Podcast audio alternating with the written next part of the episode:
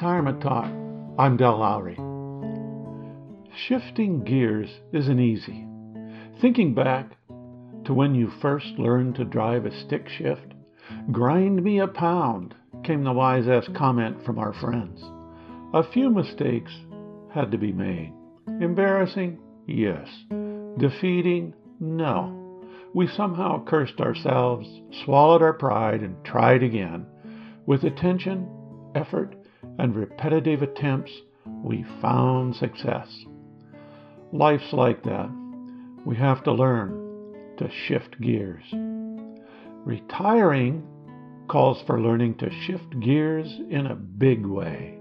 We may make a few mistakes.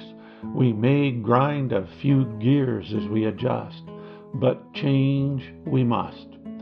When Brenda and I retired, one of the first things we did was change the hours we went to sleep and the time we got out of bed. During my work life, I always envied those folks who could stay up late at night. My job demanded that my clock ring around 5:30 a.m., and that demanded a rather early evening for many years. Retirement meant throwing the alarm clock out. And we did. Slowly, the novelty of sleeping in wore off, and some sense of a natural rhythm has been established. Unfortunately, it's different for my wife and I. It is different by about two hours. We go to bed at the same time, but she has this natural ability to sleep in. I'm up and doing. Well, she yet dreams we have adjusted. Dreams, goals, or ideals of what retired life will be like sometimes shift. Some cannot adjust to the 24 hour demand of self direction. They soon find themselves seeking some sort of job. They seek regularity and routine.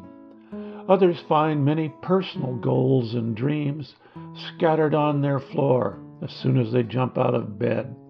They have things to do. They never look back, nor do they desire a daily routine that includes a job. This requires a shifting of gears, only to be repeated as often as dreams may fade or morph from one end to another. We can find ourselves without any knowledge as to how to proceed. We know we want to move in another direction, but we may not be aware of where or how.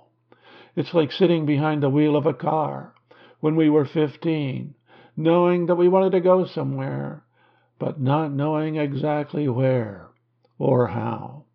We needed some help, some advice, someone to tell us how to get started, someone to help us make the change. Luckily, there are people who have gone before us. That is a break for our side. All we have to do is ask, inquire, admit to our need for assistance. Help is readily available no matter the goal. Today's electronic library is within easy grasp. We can reach out through the internet and find out how to do almost anything. As a matter of fact, when you type into a search engine the words how to, you can find advice on almost anything and everything. And I mean anything. I have done this. And when I really had no hope that I might find some advice or encouragement on such obtuse topics. But it has never failed to be helpful how to disconnect the kitchen faucet from the sink, how to change the battery on a Concept 2 rowing machine, how to play the classical guitar, how to speak Italian, how to set up a website, how to record a podcast. It never ends.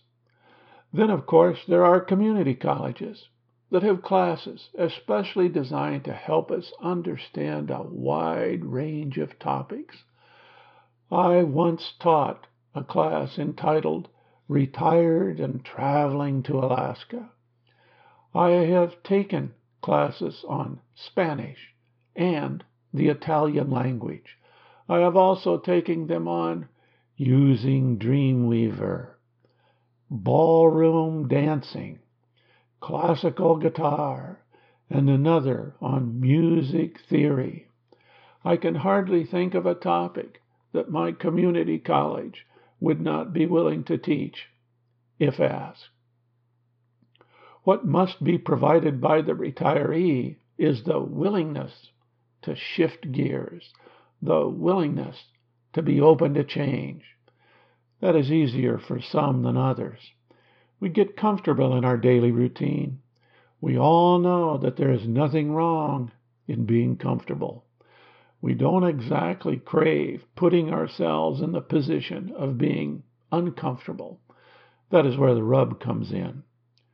Shifting gears puts change into action. We move at a different speed.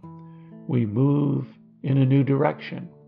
We see different things, meet new people. We face new challenges. Life becomes a bit more unpredictable. That's what interests me the unpredictability. That's why we took a walk in a new direction this morning. We wanted to wander in a part of the city we didn't know. We wandered into the edgy side, as the clerk in a store described it. It's the seedy side that is changing. It is being gentrified, but isn't quite there yet. It is the unpredictability that appeals. And this particular walk proved most surprising and interesting. That's not for everyone. Some people find their interest early in life and stick with it. That's something I can only imagine. As young folk, we are always advised to find our bliss or whatever we really like and then pursue it. The ideal life is one in which we are doing what we love to do and get paid for it. We work at what we like. We are doing good and we are making a living. We want to stay with it until the day we die. But for those of us who love change, novelty, or the unusual, this advice changes as our nightly dreams fade in and out. We are called on to constantly find ourselves behind the steering wheel of a vehicle that is new to us. We have to learn how it works. We have to adjust to change. We live at the edge of our comfort zone. Our bliss comes in shifting gears. We may as well embrace it.